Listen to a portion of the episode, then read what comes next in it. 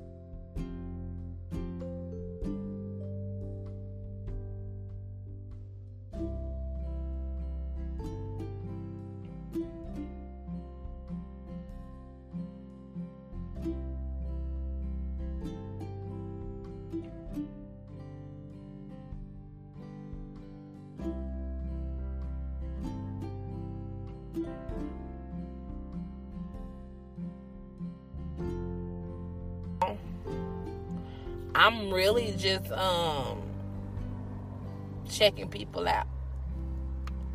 You know. I'm not having any sexual um escapades. So when I say dating around, no. I'm not sleeping around. You got to be a special individual for me to want to go that route with you. And if I decide to go that route with you, and you fuck it up, then you mess it up for everybody. Cause ain't nobody else gonna get none. but um you just have to take your time, in my opinion. This is and this, like I said, my podcast, my opinion. Not saying my opinion work for everybody. This is my opinion on nobody but myself. Um I'm an introvert in real life. I'm an extrovert when I'm getting paid.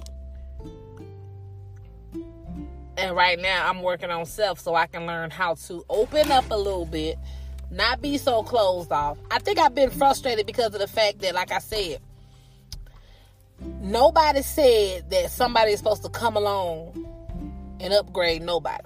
Trust and believe. I was an exotic dancer. I have made my own money. I have had many of my own places. So no, I don't expect anybody. Me personally, I don't even think I could. That's gonna be a hard acceptance if I ever met somebody who told me, you know, we got married or whatever. I see a lot of wives stay at home and a man take. I couldn't even live like that because I'd be feeling like I'm complacent. Like I gotta be doing something at all times. I have to be doing something. I'm just not to be able to live my life if I'm not doing something to bring some type of revenue. So I think I've been doing it by myself for so long.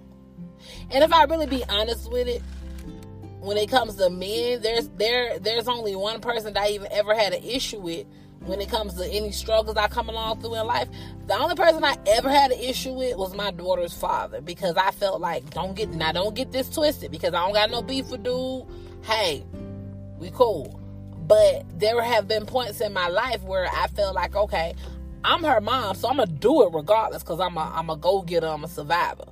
But there has been times when I'd be like, I shouldn't be doing it by myself because I didn't make her by myself even though that's not gonna change because I'm still gonna do it because I'd be damn if she go without anything. But in a sense, I've always felt in the back that I shouldn't be doing it by myself because it takes two to make a child. You know, um, I don't know. So there's always like a little. There's always been like a little small black cloud to the point where my dislike for him but I do not hate this dude. I don't have no beef with this dude. You know, it's been 12 years and mama been handling, man, mama been taking care of business. So, I mean, there's no need for him. What I don't want her to, what I didn't want her to miss out on when it came to um, two parents, I didn't want her to miss out on that daddy daughter time. And unfortunately, she she did because, like I said, uh, due to domestic violence, I've left him at when she was a week old. So, therefore, you know, there's communication. They they talk on the phone. But to be 12 years old and never have hugged your dad or you know seen your dad in person, even though she doesn't speak on it, they got to be a crazy ass feeling, you know.